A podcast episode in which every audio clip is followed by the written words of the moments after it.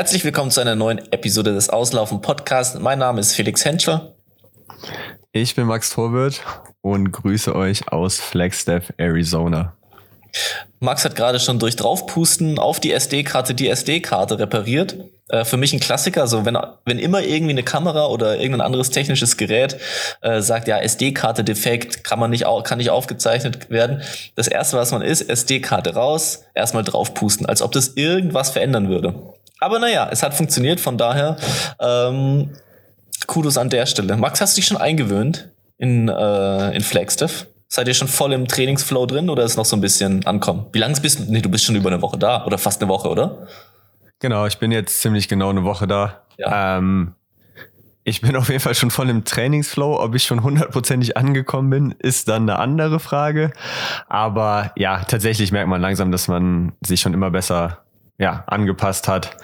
Und man kommt so langsam rein. Also die ersten Tage ist man dann ja doch irgendwie immer auch so ein bisschen benebelt, irgendwie nicht so hundertprozentig da. Aber wir haben jetzt auch schon Tempowechsel Dauerlaufprogramm gemacht und die Dauerläufe gehen langsam auch gemacht, in die genau? richtige sag Richtung. Mal, sag mal die Stats. Ähm, wir haben also einlaufen und dann sechs Kilometer flott, ein Kilometer easy, vier Kilometer flott, ein Kilometer easy, zwei Kilometer flott. Also insgesamt 14 Kilometer dann mit Ein- und Auslaufen waren es, glaube ich, 18. In der Einheit, ähm, die 14 Kilometer waren im Schnitt 3,33. Kann man jetzt allerdings echt auch nicht so gut irgendwie vergleichen. Also auch ich selber kann das jetzt gar nicht so gut einschätzen, wie gut oder schlecht es war, weil wir es auf der Woody Mountain Road gemacht haben. Das ist so eine, ja, Dirt, Dirt Trail quasi hier in Flagstaff. Da sieht man auch ähm, Grant Fisher und so, die laufen da auch relativ oft drauf, aber halt eher Dauerläufe. Und ist natürlich schon uneben, es geht immer wieder ja, hoch runter. Bei den, bei den sechs Flott ist auch nach ja, knapp nach Kilometer vier so 1,3 Kilometer langer Berg. Und gerade in der Höhe, also die Berge killen dich halt prozentual viel mehr als, mhm das flache Laufen. Ähm, aber es war eigentlich ganz schön, einfach ein bisschen nach Gefühl zu gehen, nach Gefühl hier reinzukommen. Ich war jetzt nicht unzufrieden mit der Einheit. Ähm, war eine größere Das haben wir jetzt schon gemacht. Äh, in dem Fall nicht. Also das haben nur, nur Hanna, äh, Lea Meyer und ich gemacht, die Einheit. Die anderen sind ja schon eine Woche länger da, die allermeisten. Das mhm. heißt, die ähm, Trainingspläne waren da jetzt in der ersten Woche noch nicht so übereinander. Ähm, aber wir machen Dienstag wahrscheinlich Tausender, die ich mit Marius Probst machen werde. Und äh, genau mal gucken, wer da sonst noch so dazukommt. Aber das, das kriegen wir jetzt die nächsten Wochen geregelt. Heute machen wir mit einer ein bisschen größeren Gruppe nachher noch einen Long Run. Also wir nehmen hier gerade an einem Sonntag auf. Um 8 Uhr morgens bei mir. Deswegen um 10 Uhr geht's dann zum Long Run. Auf der Lake Mary Road für die Leute, die äh, denen das was sagt, aus Flagstaff. Und ähm, ja, ich glaube jetzt die nächsten Wochen muss man dann gucken, was man übereinander kriegt. Wie lange bist du da? Ja, also in den USA sind wir bis zum 8. Mai tatsächlich. Mhm. Ähm, in Flagstaff selber wahrscheinlich so bis zum 26., 27. April.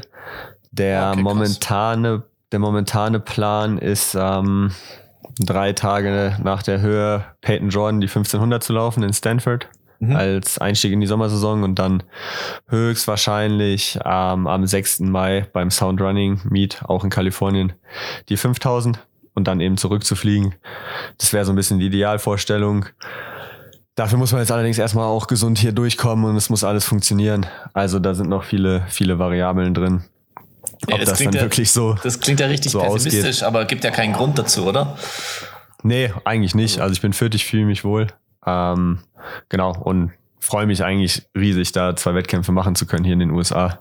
Also freue mich da auch, freue mich da auch ziemlich drauf. Ich glaube, das sind ganz gute Möglichkeiten, auch schnell zu laufen und deswegen, ja, hoffe ich jetzt alles hier vernünftig zu machen, nicht krank zu werden und äh, ja, dann da auch fit am Start zu stehen. Der Pessimismus kommt daher so ein bisschen. Ich war 2019 schon mal in Flagstaff. Es war allerdings auch mein erstes Höhentrainingslager.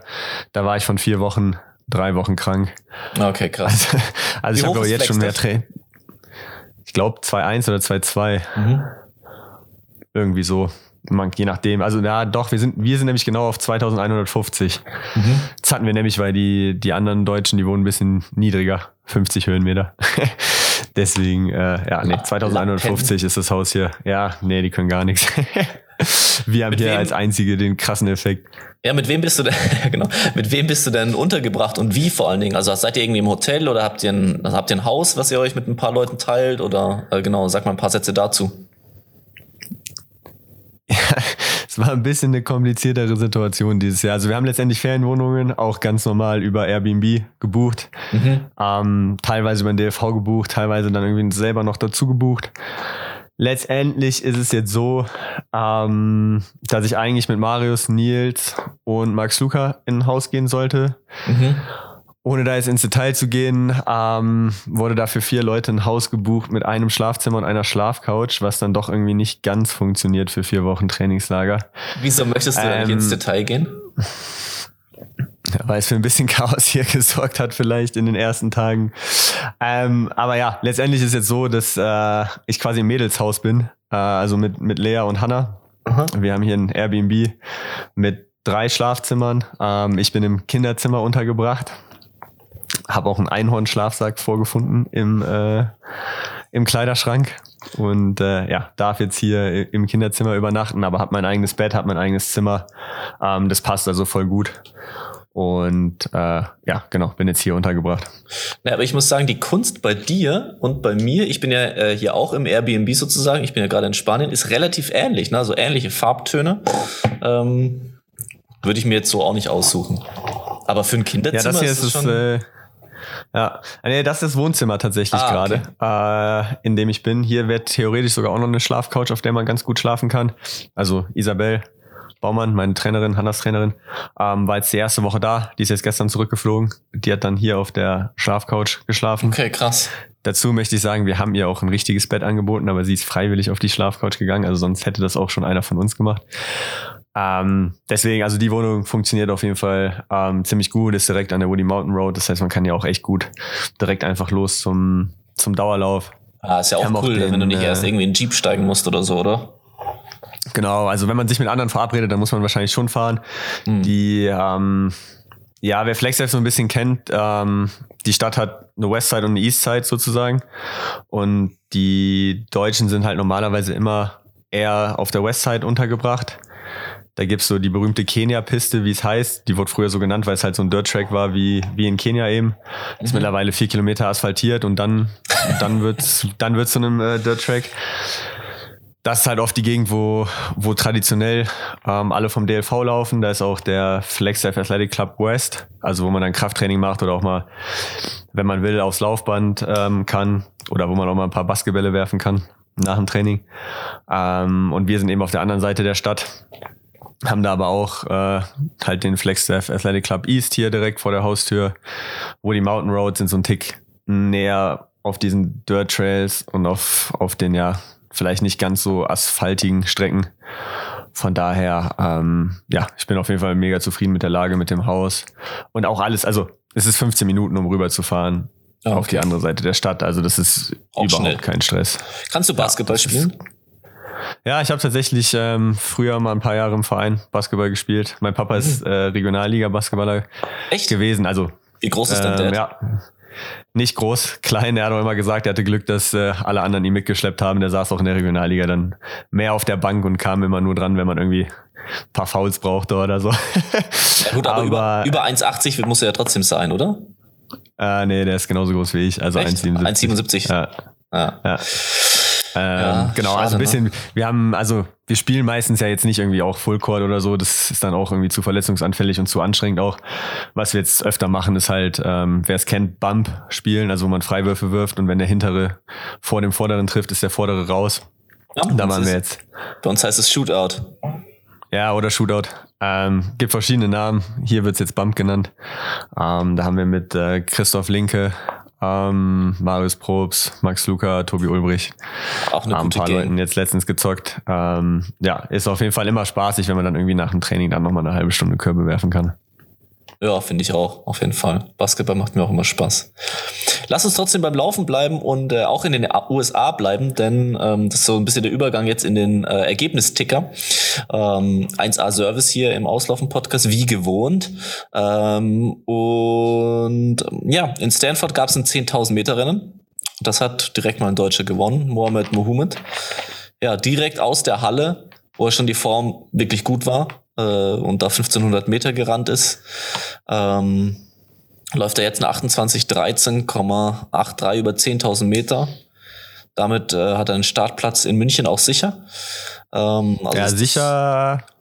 Okay, sicher äh, wäre ich mir noch nicht so sicher. Er hat die Quali, sagen wir es so, genau. Er hat die Quali, ja. ja. Genau. Okay, aber wenn du sagst, woran könnte es noch scheitern? Na, also ich glaube schon, dass mehr als drei Leute die Norm laufen werden. Ähm, in Deutschland über 10.000. Also Nils Vogt hat sie schon aus dem letzten Jahr. Aaron Bienenfeld mhm. hat sie auch theoretisch aus dem letzten Jahr. Klar, Normen aus diesem Jahr gehen erstmal vor. Ähm, drei Leute Samuel Fitwi wird, ne?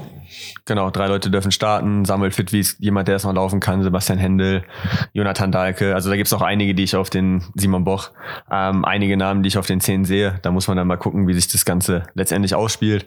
Aber ja, ich glaube, Mo hat sich schon noch auf das Zehnerrennen so ein bisschen vorbereitet. Er hatte die Hallenweltmeisterschaften ausgelassen, ist dann direkt hier angereist und äh, ja, hat den Job erledigt, würde ich sagen. Ähm, hat, glaube ich, das Beste aus dem Rennen rausgeholt. Das war jetzt kein Rennen, wo man irgendwie 27, 45 hätte laufen können. Hat so auch gewonnen. Auch an, genau, ja. genau, hat eben auch gewonnen. Ähm, 57er Schlussrunde oder so. Also ist auch schon ganz, ganz ordentlich, ähm, was er da am Ende noch gekickt hat. War dann aber auch glaub, nötig, ne? Also es war irgendwie ein bisschen mehr als eine Sekunde, die ja dann unter der Quali-Zeit war. Ja, deswegen, also es, wir konnten das Rennen leider nicht sehen, weil es ähm, ja quasi auf Flowtrack war und wir jetzt keine Subscription hatten. Wir haben es ein bisschen mit den Live-Ergebnissen oder Live ja, Live-Splits verfolgt. Ja. Ähm, Mo kommt jetzt auch hier nach Flagstaff oder ist schon in Flagstaff. Ich habe jetzt mit ihm noch nicht geredet, wie das Rennen war. Ähm, Würde mich schon noch mal interessieren, ob das einfach so geplant war, ob er da so, so selbstbewusst und ruhig geblieben ist, dass er gesagt hat, okay, ich laufe dann halt eine 57er Schlussrunde, dann passt es mit der mhm. Sub 3, äh, 28, 15. Oder ob das dann doch ähm, ja zwischenzeitlich mal irgendwie ein bisschen weiter weg war. Aber auf jeden Fall ein solider Auftakt, glaube ich, in seine Sommersaison und der wird sich jetzt hier auch weiter vorbereiten und dann denke ich mal ähm, auch in den nächsten Wettkämpfen zeigen. Wobei, das erzähle ich jetzt auch einfach mal. Also Gerüchte technisch wurde hier erzählt, dass Mo irgendwann, ich weiß nicht wann, in den letzten Monaten, keine Ahnung, eine 10 auf dem Laufband in 27,30 gelaufen wäre. Okay. Ob das stimmt, keine Ahnung. Hab's auch nur über dritte oder vierte Person gehört.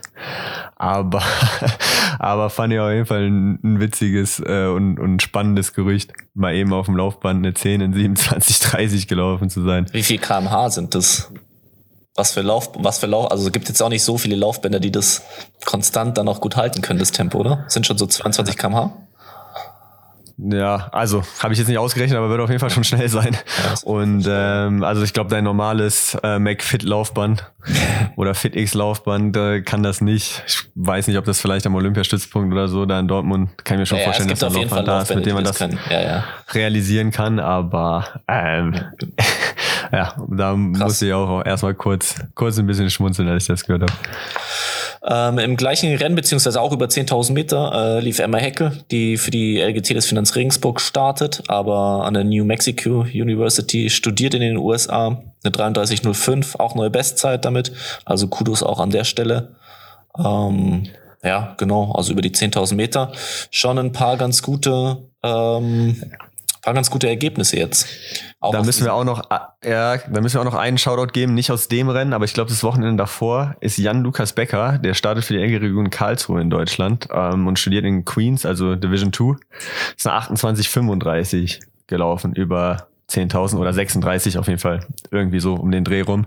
Fand ich auch eine, eine sehr starke Leistung und ist dann auch gar nicht mehr so weit weg von einer eventuellen ja, EM-Norm. No, ja. Also da ist auch auf jeden Fall mal wieder in den USA ein Name aufgetaucht, den man so vorne eigentlich in Deutschland nicht auf dem Schirm hat oder in den letzten, letzten Jahren gehört hat. Ja. Zeigt halt auch wieder, wie gut man sich dann vielleicht doch auch als in Anführungszeichen zweite Reihe Athlet in den USA entwickeln kann, gerade, gerade auch auf den Langstrecken.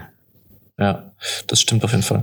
Ähm, lass uns doch eine Strecke, wir müssen uns ein bisschen durcharbeiten heute, lass uns eine Strecke länger werden ähm, und zwar zum Halbmarathon hochgehen. Da ging heute der Startschuss in Berlin. Und das hat er hier nochmal pünktlich zum April richtig fett Schnee gegeben. Ich glaube echt in ganz Deutschland. Wir sind hier auf dem Weg nach Spanien 900 Kilometer wirklich durch Schneegestöber gefahren, irgendwie eineinhalb Tage gefühlt. Und ähm, dementsprechend kalt war es auch in Berlin. Ähm, auch in Hannover, wo wir später noch dazukommen werden, jeweils bei den zum Startschuss so Temperaturen um den Gefrierpunkt. Ähm, ja, da muss man sich schon gut überlegen, wie man sich dann kleidet ähm, für ein Rennen, das irgendwie so bei, keine Ahnung, irgendwas zwischen 0 bis vielleicht dann 5 Grad oder so stattfinden wird. Ähm, Katharina Steinruck hat sich für lange Hosen und langes Oberteil äh, entschieden. War aber auf jeden Fall aus ihrer Sicht keine, keine schlechte Entscheidung. Die ist nämlich, äh, ich weiß nicht, ob es eine neue Bestzeit gewesen ist, aber sie ist auf jeden Fall. Doch, war eine neue Bestzeit. Okay. Ja. 69, 38 gelaufen. Ähm, genau. Und in dem Rennen, ja, kann man denke ich auch noch dazu sagen, was, weil es auch krass ist, wenn es so kalt ist und trotzdem halt so krasse Zeiten gelaufen werden. Eine 6502 ähm, von Chile Kiprocic Chep, Chep Kirui äh, aus Kenia. Ja, krass einfach. Also manchen Leuten machen so Temperaturen überhaupt nichts aus. Ähm, die zwei gehörten auf jeden Fall mit dazu. Und dann hast, du dir, das, hast, hast du dir das Rennen angeguckt? Ich habe nichts live gesehen sehen können davon, nee. Ja, ich nämlich leider auch nicht, ähm, weil das mitten in der Nacht, also ich glaube um Mitternacht oder kurz nach Mitternacht, Westside ist es gestartet worden. Wenn man irgendwie um 22 Uhr noch hätte aufbleiben können, hätte ich es mir angeguckt. Oder wenn man um 6 Uhr hätte aufstehen können, um sich anzugucken, hätte ich es mir wahrscheinlich auch angeguckt. Aber nee, mitten in der Nacht war tatsächlich, äh, war tatsächlich dann ein bisschen schwierig, ähm, das Ganze zu verfolgen. Ähm, wir werden versuchen oder nachher noch mal ein paar O-Töne vielleicht zu sammeln. Dann kriegen wir vielleicht noch mal ein paar mehr Eindrücke. Können wir aber jetzt noch nicht versprechen, ob das äh, letztendlich klappt. Das werdet ihr dann sehen, ob wir hier nachher welche reinschneiden. Ähm, aber so schlecht kann das Wetter auch gar nicht gewesen sein, weil die Zeiten doch eigentlich schon auch relativ gut waren. Würde ich jetzt einfach mal sagen, als jemand, der das Rennen überhaupt nicht verfolgt hat. Ja, stimmt. Ich meine, Laura Hottenrott ähm, ist als zweite Deutsche ins Ziel gekommen mit einer 71-14. Ähm, sowohl Laura Hottenrott als auch Katharina Steinung haben dann auch die Quali für die Halbmarathon-WM, die dieses Jahr im November in China stattfinden soll, ähm, unterboten. Und ähm, ja, auch eine krasse Zeit, eine 61er Zeit äh, für Johannes Motschmann, der ähm, was hat er, 61, 45 und äh, ja, das ist schon krass, als ich das gesehen habe. Amanal Petrus kam nicht so gut zurecht, äh, hatte eigentlich mit einer 60 tief, vielleicht sogar eine 59 hoch geliebäugelt. Und ähm, genau, ist nach 62 Minuten 21 Sekunden ins Ziel gekommen. Ähm, ja, ich glaube, also Amanals Wetter ist es, glaube ich, auf keinen Fall. Naja, ähm, oder das jetzt als Ausrede benutzen äh, ja, zu wollen, ist bei Amanal halt echt immer interessant, dann doch auch wieder irgendwie so die Schwankungen so ein bisschen da sind in den Leistungen. Ähm, da darf, darf man gespannt sein, wie es jetzt dann irgendwie auch Richtung EM oder WM ähm, dann weitergeht bei ihm. Aber Johannes, der sich, glaube ich, auch, ja, da wird es warm sein, dann passt es. Ähm, Johannes bereitet sich ja gerade auf dem Hamburg Marathon vor. Also sehr, sehr starke Leistung von ihm nach seinem Aufenthalt in den USA. Da eine 61,45 hinzustellen. Also das, ja, Klingt vielversprechend ja. auf jeden Fall für den Hamburg-Marathon und da kann er, glaube ich, auch sehr, sehr zufrieden mit sein. Ist Zehnter in dem Rennen geworden. Vielleicht die Überraschung, so eine kleine Überraschung war dann doch Jonathan Dahlke als zweitbester Deutscher auf Platz 18 im Gesamtfeld, eine 62,29 gelaufen. Auch die äh, WM-Norm für die Halbmarathon-WM unterboten. Ähm, ja, auch nochmal, glaube ich, ein, ein Durchbruchsrennen für ihn wirklich da, da jetzt wirklich in die Spitze im Straßenlauf mit reinzulaufen im Halbmarathon. Für jemanden, der 30 Stunden die Woche noch arbeitet. Ähm, ja, auf jeden Fall auch eine sehr, sehr krasse Leistung von ihm. Knapp vor Philipp Flieger, der dann der drittbeste Deutsche war, in äh, 63,05, der auch, glaube ich, gesagt hat, er hat lange noch mit seinem umgeknickten Fußgelenk oder so Probleme gehabt. Von okay. daher war er jetzt, glaube ich, auch nicht unzufrieden mit der Zeit. Ja. Ähm, aber ja, da haben die Deutschen schon auch, auch wieder starke Zeiten auf Berlins Straßen niedergebrannt. Ja, auf jeden Fall, kann man so sagen. Da wird jetzt erstmal kein Schnee mehr liegen bleiben. Johannes Motschmann, herzlichen Glückwunsch. Bester Deutscher beim Berlin Halbmarathon. Neue persönliche Bestzeit 61,45. Schwebst du gerade auf Wolke 7 oder gibt es da noch irgendwas, was ein bisschen besser hätte laufen können? Ja, danke dir erstmal. Ähm, ich glaube, Zeit, um auf Wolke 7 zu schweben, äh, ist jetzt noch nicht, weil, weil der, der Marathon sozusagen das ähm, eigentliche Hauptevent, das steht ja noch an. Von daher sind es noch drei Wochen, in denen man jetzt fokussiert bleiben muss. Aber ich bin natürlich sehr froh äh, damit, wie es gelaufen ist. Ist natürlich eine gute Zubringerleistung. Ähm, und insgesamt äh, ist es sehr gut gelaufen. Ähm, die Bedingungen waren relativ gut. Die Strecke war sehr schnell. Ähm, und auch vom Rennverlauf äh, hat es mir eigentlich sehr in die, in die Karten gespielt, dadurch, dass ähm, wir ein paar Läufer hatten. Ich weiß, ich kannte die, ich kannte die gar nicht, ich weiß auch gar nicht genau, wer das genau war. Ähm, die sozusagen das Tempo ähm, gemacht haben. Es waren keine Pacer, die sind eben selber gelaufen, aber haben eben ganz gut Pace gemacht auf circa 29, 30 für die erste Hälfte, sodass man sich dahinter ganz gut verstecken konnte. Ähm, während wir etwas Gegenwind hatten. Ähm, genau, von daher ist es gut gelaufen. Hättest du dir das zugetraut, unter 62 zu laufen? Also war das schon, schon das Ziel jetzt auch für, für den Halbmarathon oder hat sich jetzt auch selber ein bisschen überrascht?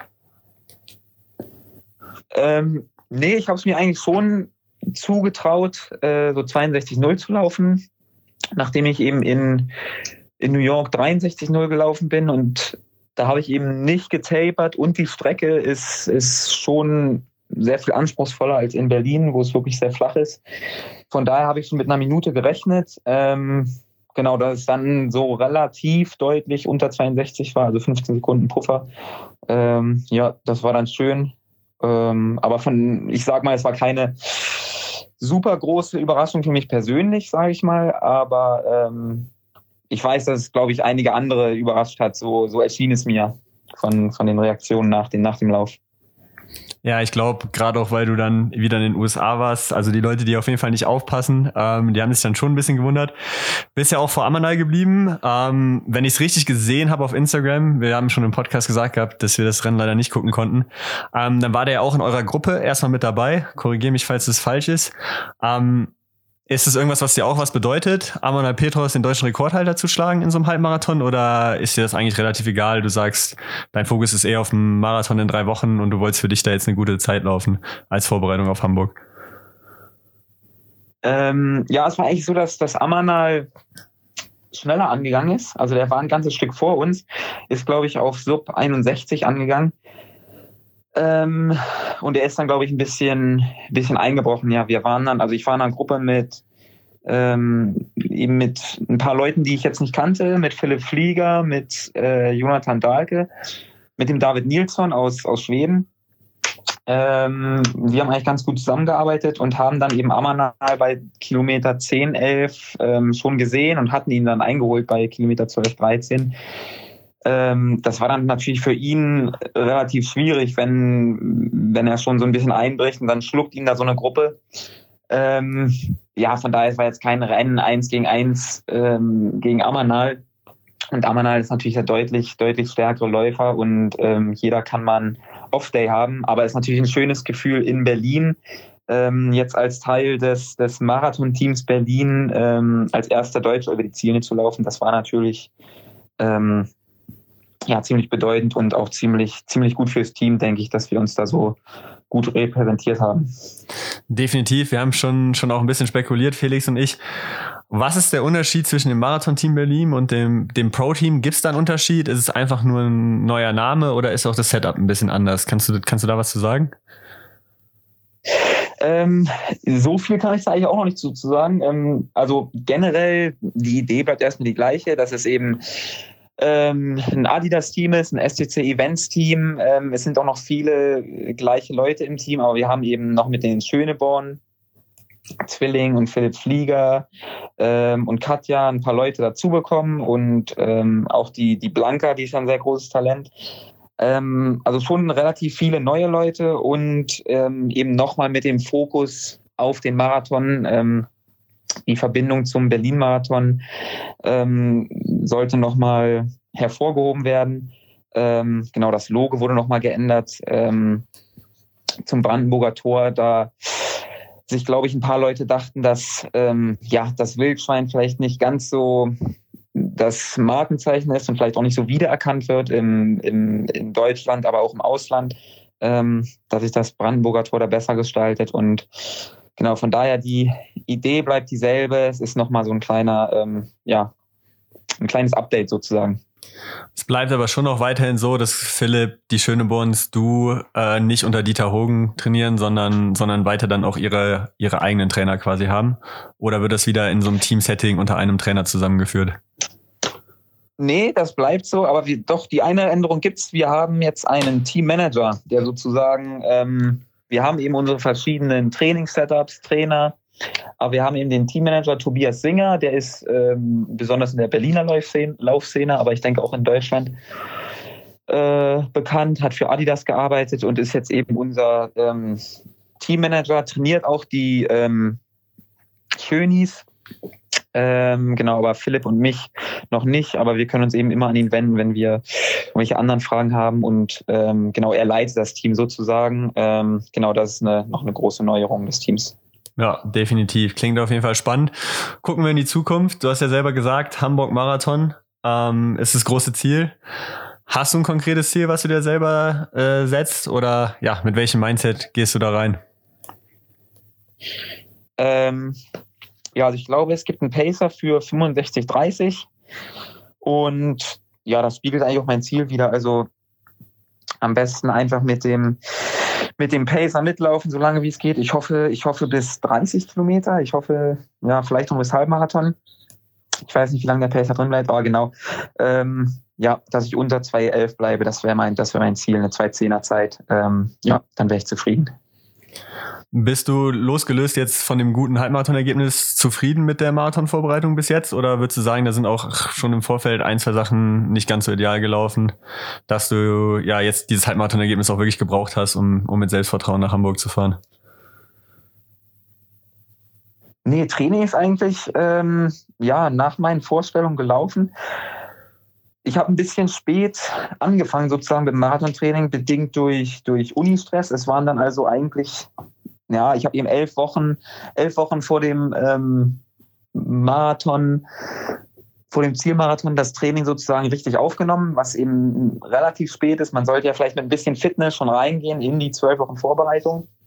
Aber ich glaube, ich habe auch noch aus der Cross-Saison ein bisschen was mitgenommen, sodass diese, ich hatte da so vier Wochen, in denen ich wirklich wenig gelaufen bin wegen, wegen der Uni, aber ähm, hat anscheinend nicht zu viel geschadet, die kleine Pause. Ähm, und genau, dann lief das Training eigentlich ähm, wie erwartet, wie erhofft. Ich hatte ja zwei Tage, in denen ich wegen wegen äh, Wadenbeschwerden nicht laufen konnte, an denen ich frei gemacht habe. Aber sonst ist wirklich alles nach Plan gelaufen. Ist auch alles äh, auf Strava, jeder einzelne Kilometer. ähm, falls das jemand angucken will. Und genau, das Einzige, ähm, wo ich ein bisschen Bedenken hatte, war der, war der Jetlag. Damit habe ich mal ein bisschen zu kämpfen, wenn ich ähm, also in die USA geht es immer gut, aber dann, wenn man zurückkommt aus den USA nach Deutschland, ähm, also genau Richtung, Richtung Osten, da habe ich mal ein bisschen Probleme und auch die Tage vor dem Halbmarathon schlecht geschlafen, aber genau am Morgen des Halbmarathons ging es mir dann ging's mir dann gut. Also ich hatte den gerade so besiegt, denke ich, den Jetlag und ähm, stand dann eigentlich fit an der Startlinie. Ja, sehr cool. Dann drücken wir die Daumen, dass die, dass die nächsten paar Wochen jetzt vor Hamburg auch noch so gut verlaufen. Und ähm, ich glaube, jetzt werden die meisten Leute auch eine schnelle Zeit in Hamburg nicht mehr so ganz als Überraschung sehen. Hoffentlich. Wir drücken auf jeden Fall die Daumen und äh, vielen Dank, dass du dir kurz Zeit genommen hast. Ich danke dir. Katharina Steinrück, erstmal herzlichen Glückwunsch zur neuen Bestzeit und WM-Norm im Halbmarathon 69,38. Du bist ja vor zwei Wochen in Lille schon knapp über 70 geblieben. Mit welchen Erwartungen bist du in den Berlin Halbmarathon reingegangen? War das schon dein Ziel, unter 70 zu laufen? Und vielleicht auch, ähm, wie geht man sowas dann mental auch an, nur zwei Wochen nach einem ja schon schnellen Halbmarathon in Lille? Ja, danke erstmal für die Glückwünsche. Ich bin in Berlin rangegangen, definitiv unter 70 zu laufen. Man muss sich ja auch immer was, ähm, ja, wie soll ich sagen, ähm, Ziele noch setzen können. und ja, ich bin in Berlin ähm, schon so ein bisschen rangegangen, mal gucken, was nach zwei Wochen nach einem schnellen Halbmarathon möglich ist. Das aber natürlich auch ähm, umsetzen zu wollen. Und wir sind auch ähm, rangegangen, wir gehen mal ein bisschen schneller an das war der ursprüngliche Plan, so um die 316 anzulaufen bis 318. Am Ende wurde es ein wirklich sehr, äh, sehr, ja, ordentlicher Schnitt von 3,18. Also wir sind wirklich, mein, mein Pacemaker, der Joseph, der ist ja ein absolut wie so ein Uhrwerk gelaufen. Also wir waren immer am Anfang sogar ein, zwei Sekunden zu langsam, aber hinten raus minimal dann gesteigert und ja, es hat dann ja auf den Punkt genau gepasst und ich habe mich natürlich auch riesig gefreut, aber es war auch ein harter Lauf. Also es war nicht so ein, so ein befreites Rollen, sofern man bei den Geschwindigkeiten bei der Strecke noch von Rollen sprechen kann, wie in Lille. Es war doch mehr ein Arbeiten gewesen, aber die Stimmung an der Strecke war super. Wir hatten tolle Bedingungen, ähm, auch wenn das manchen vielleicht zu kalt war. Es war schon sehr frisch gewesen. Vor allem beim Start hat es ja dann plötzlich auch geschneit. Ähm, aber ich komme mit äh, diesen Temperaturen doch ganz gut klar und da ist man halt mal ein bisschen wärmer eingepackt im sogenannten Hobby-Outfit. Aber äh, nee, also ich bin super happy, dass ich das, was ich natürlich angekündigt habe, dann auch umsetzen konnte. Du hast ja gerade äh, selber gesagt, die Zwischenzeiten waren sehr, sehr gleichmäßig. Also ich glaube, wenn man deine Splits anguckt, äh, irgendwie die ersten fünf waren 16,35, dann 16,31, dann 16,32. Ähm, und genauso ging es auch weiter. Ist das so ein, so ein Rennplan, den du dir dann auch machst vorm Rennen, so gleichmäßig das möglichst zu laufen? Oder war eigentlich schon auch das Ziel, nochmal zu gucken, ob man hinten raus halt drunter kommen kann oder eben vielleicht auch einfach mal einen Tick schneller anzugehen? Ja, tatsächlich hatte ich eigentlich so im Vorfeld gedacht, ich will mal was probieren, ich will mal ein bisschen schneller anlaufen, weil man kennt ja auch die Zeiten, ähm, die von den schnellen Kenianern und Äthiopiern gelaufen werden, vorne, wo dann natürlich äh, eine 1445 losgelaufen wird und der letzte Kilometer ist dann trotzdem nur noch ein 330er Tempo.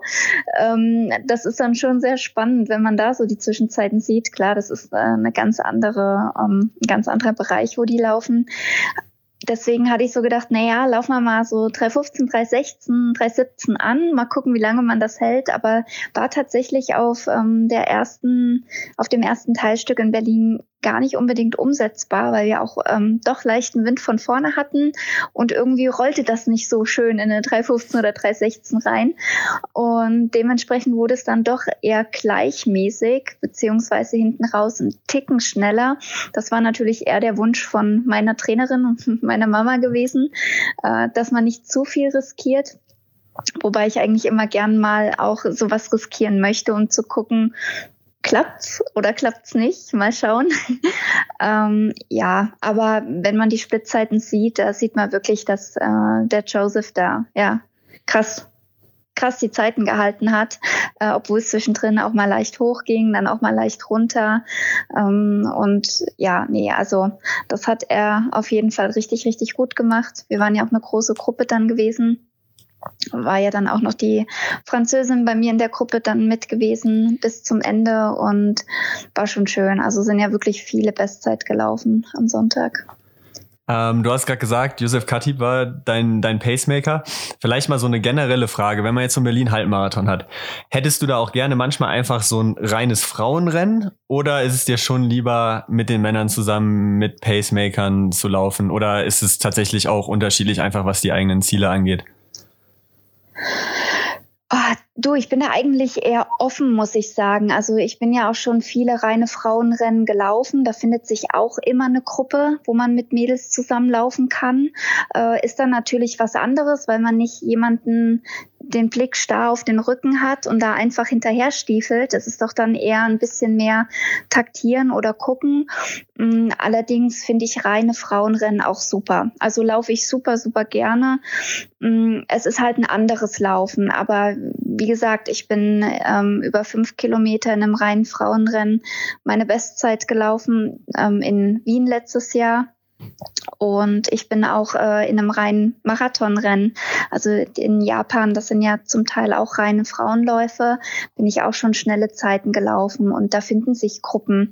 Es ist halt ein anderes also man könnte sagen, ein bisschen anderes Laufen, ähm, indem man eben nicht so sehr sich auf äh, seinen seinen Pacer verlässt, sondern eben auch ein bisschen selber mitrechnen und mitgucken sollte.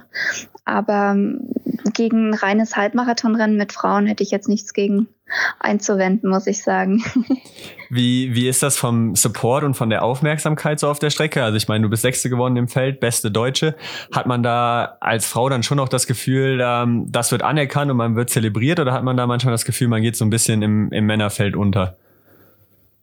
Nö, finde ich gar nicht. Also es waren wirklich für äh, jetzt das Auslaufen von Corona mehr oder weniger, weil ja alles geöffnet wird, doch schön Zuschauer an der Strecke gewesen. Das waren wir jetzt in den letzten zwei Jahren ganz anders gewohnt. Und da hat, äh, da wurde jeder angefeuert aus den Gruppen, also internationales Feld, internationale Zuschauer. Ähm, das war schon richtig äh, schön gewesen. Also es wurden mehrere bei uns aus der Gruppe, wo wir waren, angefeuert. Ähm, auch ähm, ähm, zwei oder drei Mädels waren bei uns am Anfang von der Gruppe, die unter anderem auch und auch beim äh, Zieleinlauf und ähm, auch ähm, der René hatte ja auch die Kameraführung gemacht vom Berlin Halbmarathon und hatte auch im Vorfeld mit mir gesprochen, hatte gemeint, dass er da ein bisschen was versucht, dass er auch uns Mädels ins Bild rückt. Sie hatten halt leider nur eine Kamera. Das ist halt momentan auch eine finanzielle Sache ähm, überhaupt im Sport. Ähm, aufgrund von Corona sind da halt nicht so viele Gelder zur Verfügung. Ich finde, die haben da absolut das Beste draus gemacht und ähm, da kann man sich absolut nicht beschweren und ich würde denken, ähm, wir hatten ähm, im Nachhinein im Ziel äh, die gleiche Aufmerksamkeit wie auch die Jungs. Also äh, da kann ich nicht sagen, dass wir uns oder dass ich mich da irgendwie ähm, vernachlässigt gefühlt habe. Auf gar keinen Fall. Ja, sehr schön. So soll es ja auch sein. Ähm, wie geht's jetzt für dich weiter? In zwei Wochen wieder ein Halbmarathon oder kommt jetzt erstmal ein Trainingsblock um und dann Willen, äh, Vorbereitung, Vorbereitung Richtung Sommer? Nein, also äh, ich laufe in diesem Frühjahr definitiv keinen Halbmarathon mehr.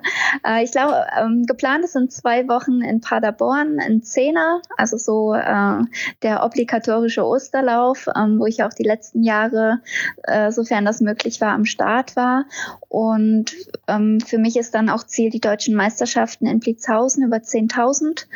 Ähm, dort möchte ich an den Start gehen und möchte mich dann natürlich ähm, ja, äh,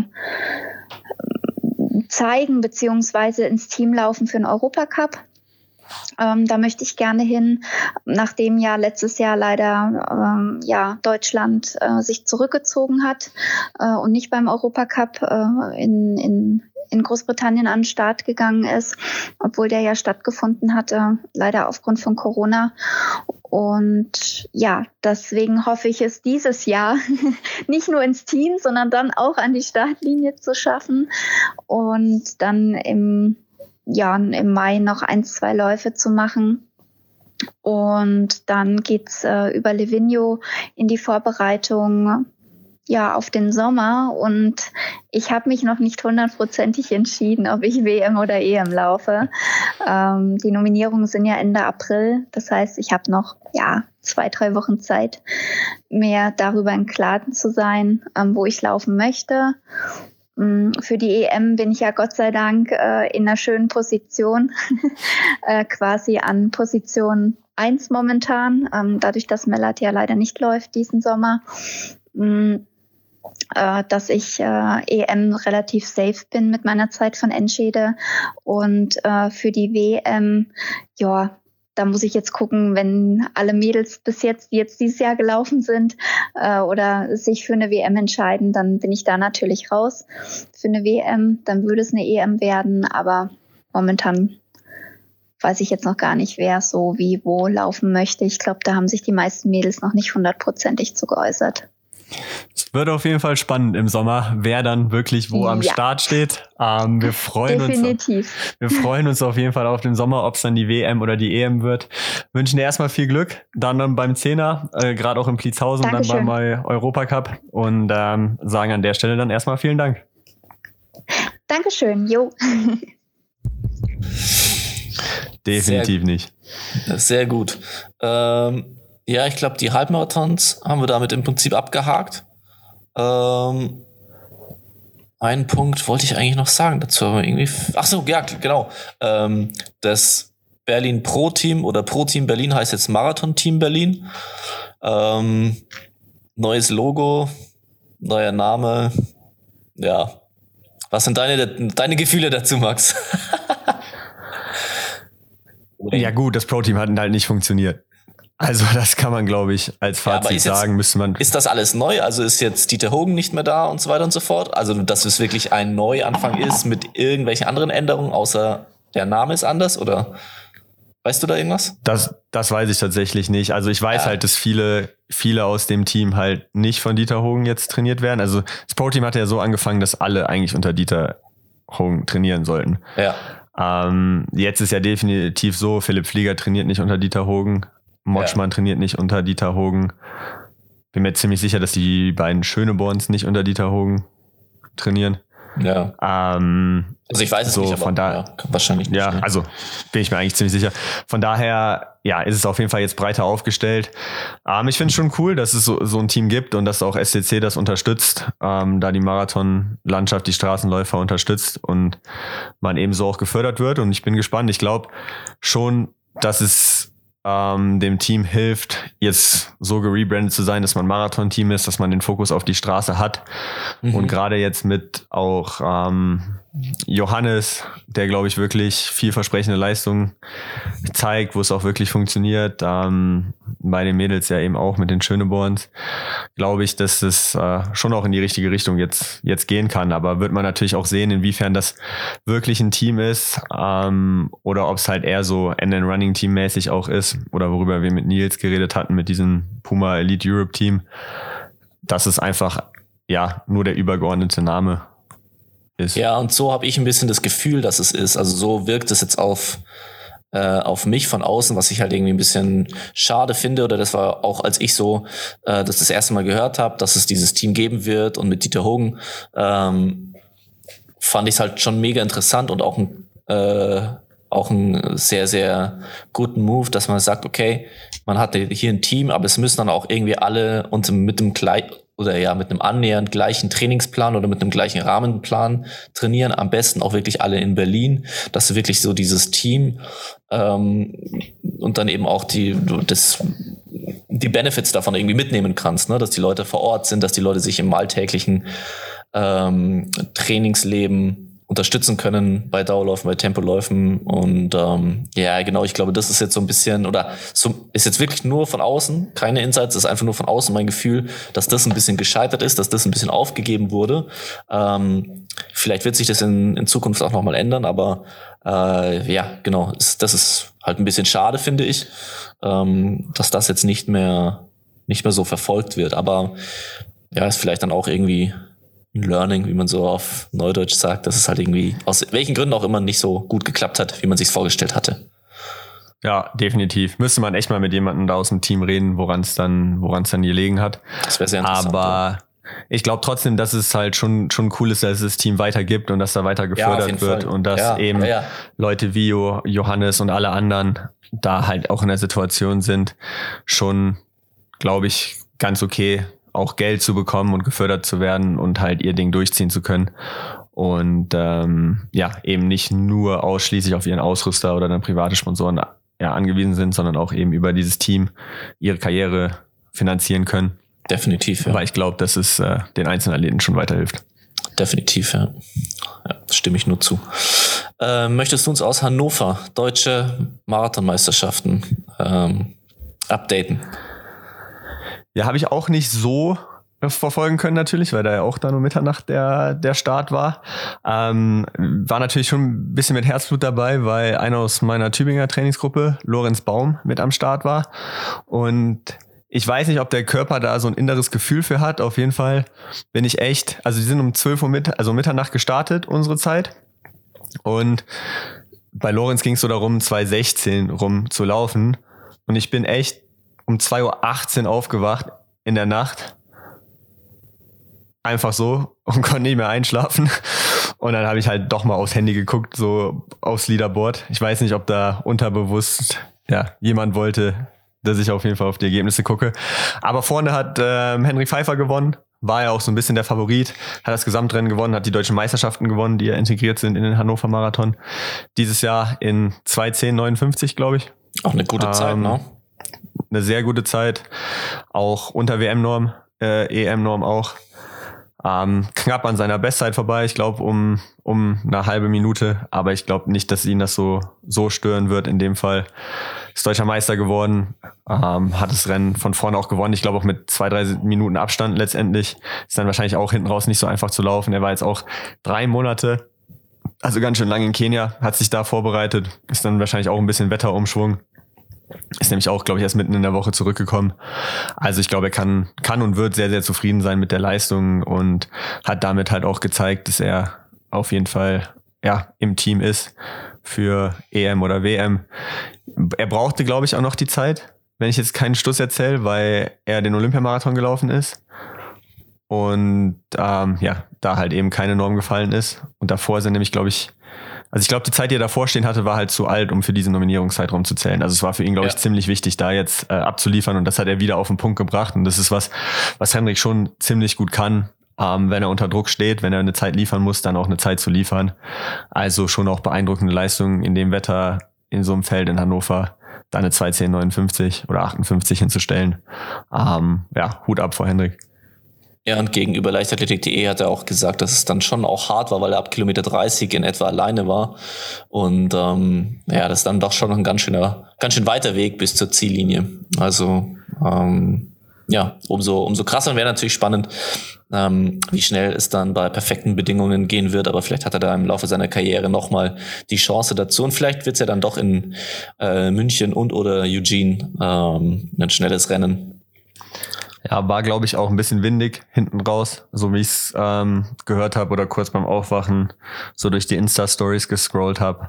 Also ja, definitiv jetzt nicht der perfekte Marathon wie irgendwie Valencia, wo es warm ist, wo du eine Gruppe hast, die auf Sub 210 geht, wo du dich einfach nur reinhängen musst und die ganze Zeit ja. eigentlich jemanden hast. Also das kann man da glaube ich schon nicht eins zu eins ähm, vergleichen. Auf Platz 5 im Gesamtfeld, deutscher Vizemeister Frank Schauer geworden, 214,43 gelaufen, hatte sich auch in Kenia vorbereitet. Glaub schon auch ein toller Erfolg ähm, für ihn. Wahrscheinlich ein bisschen bitter, dass er da um 13 äh, Sekunden an der EM-Norm vorbeigeschraubt ist. Äh, Erik Hille hat sich dann vor Markus Schöfisch Bronze, Bronze gesichert in 2.15.04. Äh, eine Sekunde eben vor Markus. Nick Der hat immerhin den äh, AK-35-Titel aber gewonnen, Schöfi. Chilfi hat den AK-35-Titel gewonnen. Ähm, und dann dahinter kurz Nick Ilo, äh, 2.15.07. Und äh, genau. Also auch da gute Leistung auf jeden Fall. Finde ich ähm, auch. Hätte man sich vielleicht wahrscheinlich einen Tick besser gewünscht vom Wetter her. Ja, ist halt so. Henrik Pfeiffer, deutscher Marathonmeister, 2.10.59. WM-Norm, EM-Norm. Wie groß war der Druck, vorher abliefern zu müssen in Hannover und wie groß ist jetzt die Erleichterung?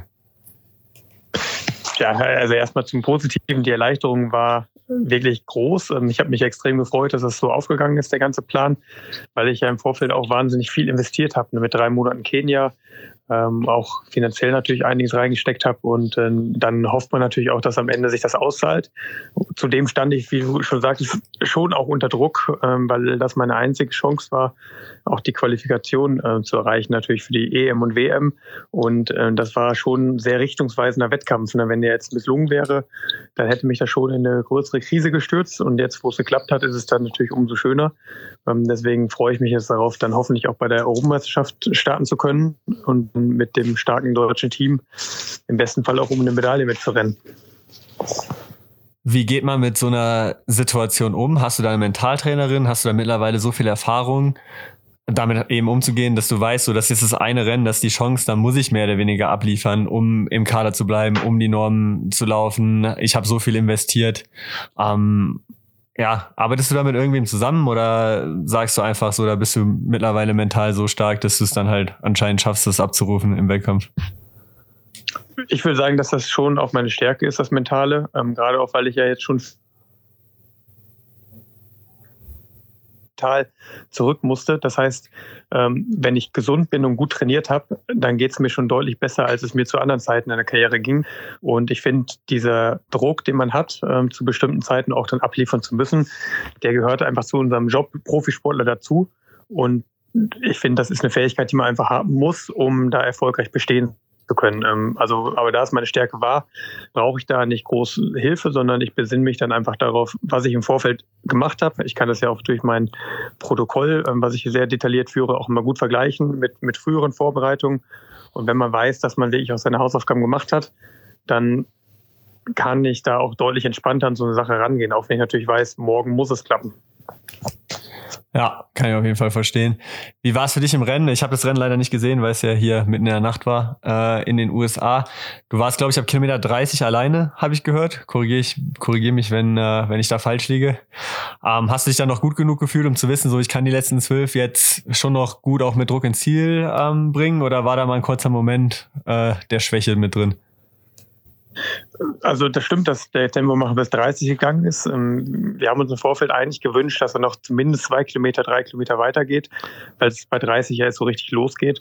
Aber da er selber einen Marathon hatte äh, oder hat in äh, ein paar Wochen, wollte er jetzt nicht mehr weitergehen. Also er hätte noch gekonnt. Es war aber ein sehr guter Mann. Hm, ich habe ihn bei der Pressekonferenz als Turm in, äh, ne, in der Schlacht so ein bisschen bezeichnet, weil er einfach so groß war. Du konntest dich super hinter ihm verstecken und das hat er wirklich gut gemacht.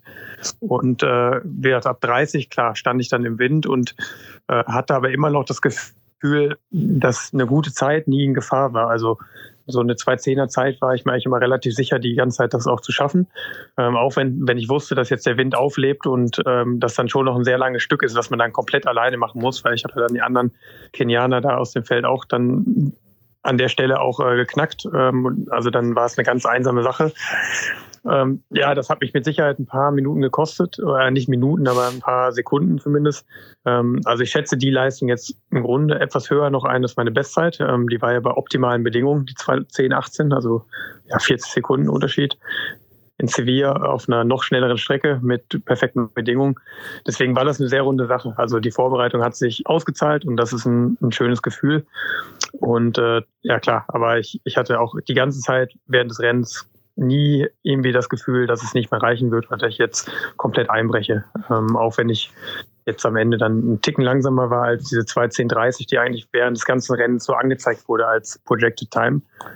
Was aber auch daran lag, dass einfach die Kilometerschilder leider falsch gesetzt wurden. Im Grunde fast alle von diesen Kilometerschildern, äh, sodass halt auch das Führungsfahrzeug immer dann falsche Zeiten hatte. Und das hat es ein bisschen schwierig gemacht, auch für die Tempomacher, ne? weil die ähm, dann auch kaum eine Orientierung hatten, wie schnell wir wirklich unterwegs waren. Hat ja trotzdem ganz gut geklappt, aber vielleicht auch hier noch die Frage, ähm, hast du selber gesagt, du standest unter Druck, hattest eigentlich nur diesen einen Schuss. Warum dann Marathon in Hannover? Im April deutsche Meisterschaften vielleicht eben nicht das Feld, was man jetzt in Hamburg in drei Wochen hätte oder auch jetzt nicht so in warmen Gefilden wie eben Sevilla oder Valencia. Gut, da ist natürlich jetzt gerade kein Marathon, aber wieso hast du dich für, für Hannover entschieden und haben da die deutschen Meisterschaften auch eine Rolle gespielt? Die deutschen Meisterschaften haben auf jeden Fall eine Rolle gespielt. Ähm, damals, als ich mich für das Rennen noch entschieden habe, stand ja noch gar nicht fest, wer in Hamburg läuft, wer in Hannover läuft oder wer auch bei internationalen Rennen läuft. Ähm, also die Entscheidung ist unabhängig jetzt von der Konkurrenz gefallen, sondern ich wollte mich bei der deutschen Meisterschaft im eigenen Land zeigen, ähm, ne, also einem schönen Marathon im eigenen Land, ähm, wo auch die Strecke dann auf jeden Fall gut genug ist, um schnell Zeit anzubieten. Ähm, ich sag mal, Hannover ist noch mal ein bisschen besser einzuschätzen als, als München, wo in den letzten Jahren die DM war. Deswegen war das damals nie ein Thema. Aber sobald eine deutsche Meisterschaft auf einer attraktiven Strecke ist, sollte das auf jeden Fall für jeden Spitzenathleten in Deutschland noch ein Thema sein, dann da zu starten. Ähm, war überrascht, dass jetzt viele sich dann doch für Hamburg entschieden haben. Vielleicht auch, um natürlich das letzte Wort zu haben, was ja psychologisch und auch strategisch vielleicht ein kleiner Vorteil sein kann, wenn man sich an Zeiten orientieren kann, die andere andere vorgelegt haben.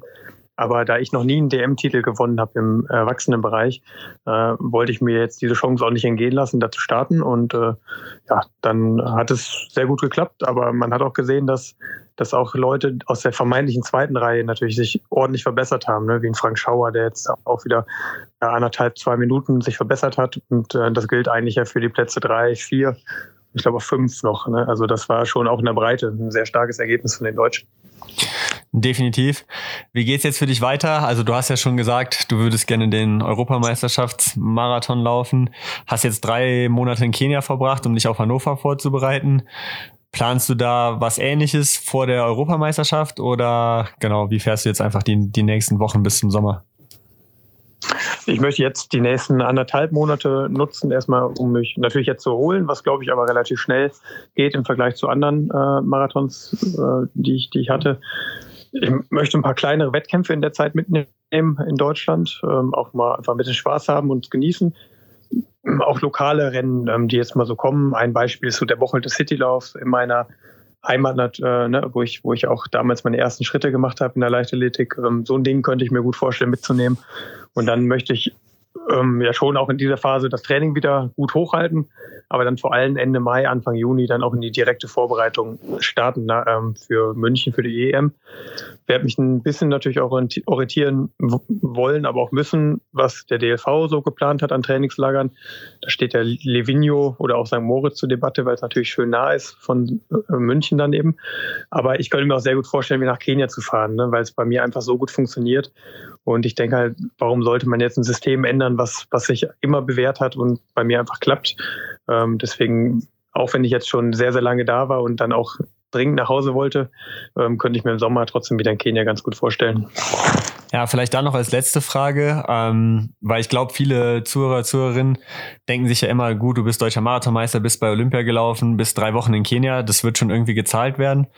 Ähm, hast du die kompletten drei Monate da selbst bezahlt? Gab es Unterstützung vom DLV oder wie finanziert sich dann auch so ein dreimonatiger Aufenthalt in, in Kenia für einen Spitzenläufer? Ja, bei so einem langen Aufenthalt muss ich natürlich auch einiges aus eigener Tasche buttern. Also da habe ich schon auch einen mittleren vierstelligen Betrag äh, aufgewendet jetzt für diese ganze Zeit. Ähm, hatte aber auch Unterstützung vom DLV. Gerade auch der Januar, der wurde übernommen, äh, weil das war ein offizielles DLV-Trainingscamp. Und dann äh, hatte ich ja die Gelegenheit, eben noch den, diesen Crosslauf da in Kenia zu rennen. Ähm, dadurch habe ich auch ein bisschen was reinholen können wieder. Und äh, ja, der DLV war da auch dann einfach kooperativ, dass ich dann den Flug, der eigentlich dann äh, gebucht wurde für Anfang Februar, ähm, dann auch auf Ende März schieben durfte, ähm, damit ich dann diesen Wettkampf eben machen kann und auch dann eben diese komplette Zeit da oben verbringen kann. Ähm, also da muss ich wirklich sagen, da hat der Verband ähm, mitgespielt und klar, einen dreimonatigen Aufenthalt, da muss man natürlich auch ein bisschen dann äh, selber investieren, aber das war mir auch ein Anliegen. Ne? Also ich wollte auch im, einfach in meinen eigenen Erfolg auch selber investieren, nicht nur zeitlich, sondern auch finanziell ähm, und ja, dementsprechend, wie ich am Anfang gesagt habe, bin ich dann immer froh, dass dieses große Projekt dann auch funktioniert hat, weil wenn sowas dann am Ende irgendwie in den Sand gesetzt wird, der Marathon dann nicht funktioniert, dann ist es natürlich eine große Enttäuschung, wenn man auch noch, ähm, auch noch viel Geld reingesteckt hat. Du hast ja früher mal gesagt, du quälst dich eigentlich in Kenia immer nur. Das hast du ja in den letzten Jahren schon ein bisschen relativiert, gerade auch mit der ISS-Gruppe oben in Kenia. Würdest du mittlerweile sagen, du hast dich verliebt in Kenia? Oder wie ist deine Beziehung zu, zu Kenia heute?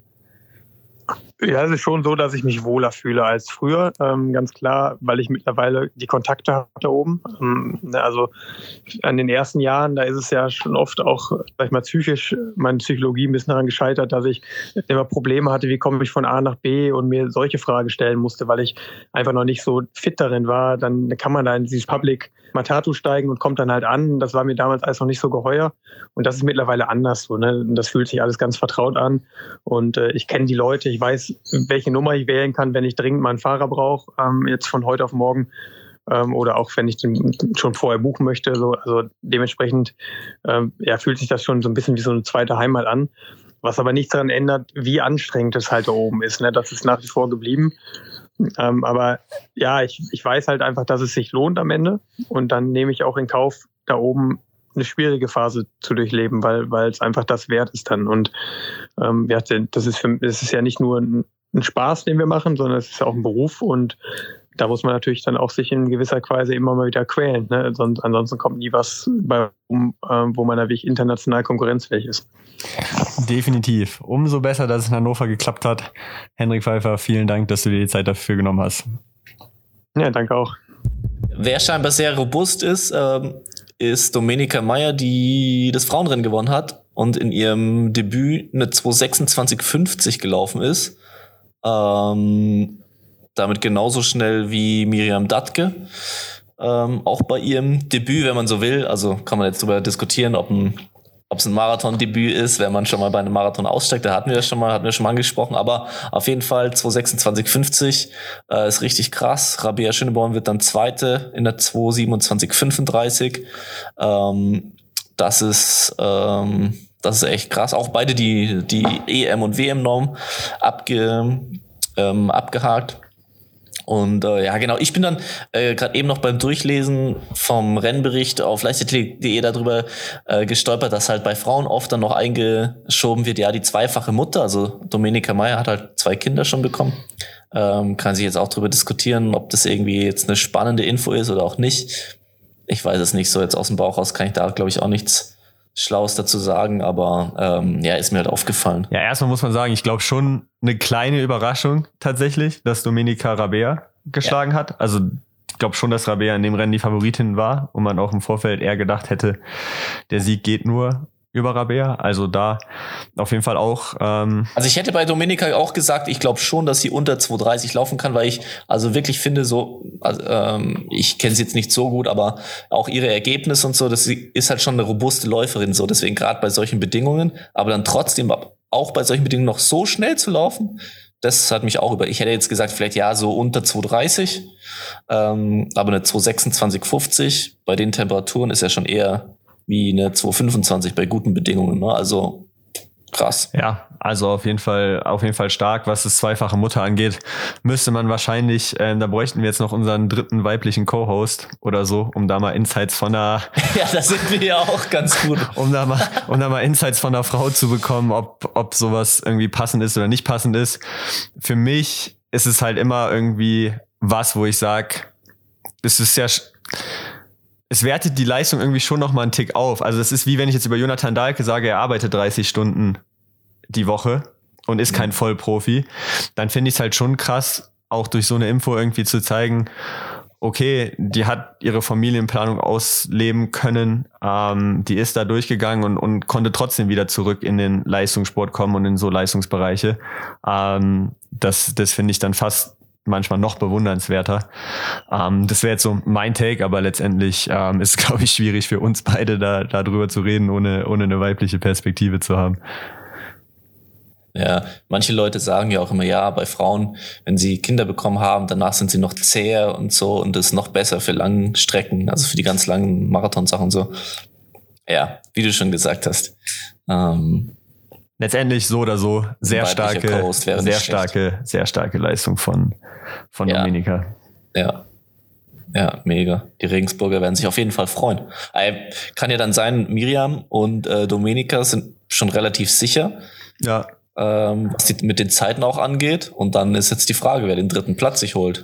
Katar Steinruck im Moment, oder? Ja, gut. Ich meine, das Ding ist ja, es gibt ja eh sechs Plätze letztendlich ähm, durch die Teamwertung. Von daher ja. ähm, ist, glaube ich, wird auch anders gelaufen werden diese Saison, als wenn man jetzt wirklich dann noch gucken will, dass man halt unter die ersten drei kommt, weil man letztendlich weiß, wenn man Vierter, Fünfter ist, ist man gesetzt. Und es ist ja prinzipiell dann für die Wertung am Ende des Tages egal, ob du nur über nur für die egal, Teamwertung ja. reingekommen bist in dieses Rennen oder ob du dich äh, wenn du Europameisterin wirst, dann wirst du Europameisterin. Also das ist dann ähm, genau, letztendlich genau, egal, ja. aber klar, da zeigt Regensburg auch wieder, dass sie, dass die Marathonlauf auf jeden Fall können. Ähm, ich meine, Simon Boch wird höchstwahrscheinlich dann auch bei den Männern im Marathon zu sehen sein. Ähm, ja. Mal gucken, ob sich da noch jemand aus den Reihen auftaucht. Ich meine, Philmon Abraham, der jetzt für Regensburg startet, der wird auch in Hamburg sein Marathon-Debüt ja. geben. Ähm, ja, da glaube ich auch, dass zumindest die EM-Norm unterboten wird. Also das, da muss man sich, glaube ich, nicht zu weit aus dem Fenster für lehnen, dass das dass das möglich ist. Also ja, da haben sie schon auch wieder, wieder gut was hingestellt. Ja, glaube ich auch, ja. Ja, Regensburg und Laufen haut irgendwie hin. Nicht so gut wie Wattenscheid natürlich. So muss ich jetzt als ehemaliger. Nicht so gut wie Wattenscheid natürlich, das muss ich jetzt als ehemaliger Wattenscheider natürlich hier, ähm, hier sagen. Aber nee, die haben da schon was Großes ja. aufgebaut. Ich meine, die kriegen ja auch irgendwann die, äh, die bauen ja gerade eine Leichtathletikhalle auch in Regensburg. Mhm. Oder die ist zumindest genehmigt geworden. Ja. Ich weiß jetzt nicht, wie weit, wie weit da schon der Bauprozess ist. Aber ähm, ja, muss man einfach anerkennen, dass es gute Leistungen sind, die die da abliefern, gerade auf der Straße. Gibt es sonst noch irgendwelche Leistungen, die man als Lauffan wissen muss diese Woche vom oder vom vergangenen Wochenende? Ich überlege gerade. Aber ich glaube so richtig nicht. Also es ist ja, wenn man im Trainingslager ist, ist man ja auch echt so ein bisschen ähm, raus aus allem. irgendwie. Kriegt man ja ein paar Sachen auch dann irgendwie schwieriger mit. Klar, Richtung Deutschland. Der eigenen Bubble, ne? Ja, die, die Zeitumstellung, aber auch die eigene Bubble. Dann ist man natürlich auch irgendwie viel, viel müde. Ist irgendwie viel am Schlafen. Gerade gerade so die ersten Tage. Ähm, wie gesagt, wer, ah, da haben wir es doch direkt hier. Noch fällt es mir gerade ein. Zwar nicht im Laufbereich, aber im Gehen. Ähm, das nehmen wir jetzt einfach mal mit rein. Hier in Auslaufen Podcast. Ähm, beim DLV ist, gehört Gehen ja auch, Disziplinbocklauf Gehen. Ähm, Karl Junghang ist über 20 Kilometer WM-Norm gegangen. Ähm, genauso wie Saskia Feige. Ich hoffe, es ist Feige und nicht Fiege. Ähm, aber ja, aus Leipzig beide WM-Normen über, über 20 Kilometer gegangen, jetzt am Wochenende. Also auch da starke Leistung, wie immer eigentlich aus dem G-Bereich. Ähm, ist ganz witzig, weil Karl und ich ähm, sind zum Ass des Monats aufgestellt beim DLV, bei der Wahl. Ähm, aus meiner Sicht hat Karls, Karls schon noch verdient. Ähm, also ist ja auch bei der Team WM der GR Achter geworden. Die haben Bronze geholt. Mhm. Ähm, haben Bronze geholt. Nicht Achter, der war sogar weiter vorne. Sechster oder so. Haben auch Bronze geholt. Habe ich gar nicht haben auch Bronze geholt mit dem Team. Ähm, aber ja, mal gucken, was dabei rauskommt. Und äh, ja, wie gesagt, ansonsten versucht hier gerade oder ich versuche gerade hier so ein bisschen im Trainingslager anzukommen. Mein Trainingslager-Ding fokussiert ähm, durchzuziehen. Wer mir auf Instagram folgt, hat halt auch gesehen, war jetzt auch nicht ganz einfach die ersten Tage, weil ähm, halt auf dem Weg zum Frankfurter Flughafen, ähm, bevor es nach Flexef ging, äh, ist mein Opa gestorben oder habe ich die Nachricht bekommen, dass mein Opa gestorben ist. Und das sind halt auch so Momente, wo, wo ähm, so privilegiert das Leben halt auch ist, dass man hier durch die Welt reisen kann und an so einem schönen Ort ist, ähm, will man dann schon eigentlich auch gerne in so einem Moment vielleicht doch erstmal zu Hause sein. Äh, deswegen war ich da auch ein bisschen ja in anderen Gedanken ähm, die letzten Tage. Aber ja, Leben geht weiter und äh, wir werden auf jeden Fall gucken, dass wir jetzt hier noch ein paar Gäste auch in den nächsten Wochen mal ans, ans Podcast-Mikro bekommen. Ähm, ich werde auf jeden Fall mal bei Mo fragen, ob er Lust hat. Mal sehen. Aber ansonsten sind, sind ja genug. Ja, und deine, deine ganze äh, Mitbewohnerin. Ja, meine, meine ganzen Mitbewohnerinnen werden wir auf jeden Fall machen. Der Vorteil bei denen ist halt, die machen auch auf jeden Fall den Soundrunning-Wettkampf, so wie es geplant ist. Das mhm. heißt, mit denen kann ich auch mhm. zum Ende des Trainingslagers noch ähm, aufnehmen. Deswegen, wie gesagt, Richard Ringer ist auch hier. Das wäre sicherlich auch interessant, wenn der mal wieder Lust Stimmt, hätte ja. auf einen, auf einen Podcast. Ähm, Genau. Ansonsten, wie gesagt, Tobi Ulbrich ist auch hier, den habe ich in der letzten Folge noch gesagt. Ich kann das in Ulig und, und Tobi Ulbrich nicht unterscheiden. Ähm, das kann ich jetzt. Das haben wir aufgeklärt. Habe mich auch genau. bei, bei Tobi ähm, beim Dauerlauf vor zwei Tagen dafür entschuldigt und habe auch gesagt, ab jetzt gibt's für mich keine Entschuldigung mehr, die beiden äh, nicht auseinanderzuhalten. Deswegen, nee, wir werden schon gucken, dass wir da ein paar, paar Gäste vors Mikro holen und ähm, ja, dann auch ein paar coole neue Folgen aufnehmen die nächsten Wochen. So machen wir das. Wir gehen in die Gäste und in die Contentplanung für einen Auslaufen Podcast. Ich gehe jetzt auch nochmal eine kleine Runde joggen. Ähm, 15 bis 20 Minuten ist mein Ziel. ja, und dann, ähm, dann hören wir uns nächste Woche wieder, Max, oder? So machen wir es. Bis dann. Ciao. Danke fürs Zuhören. Ciao, Leute.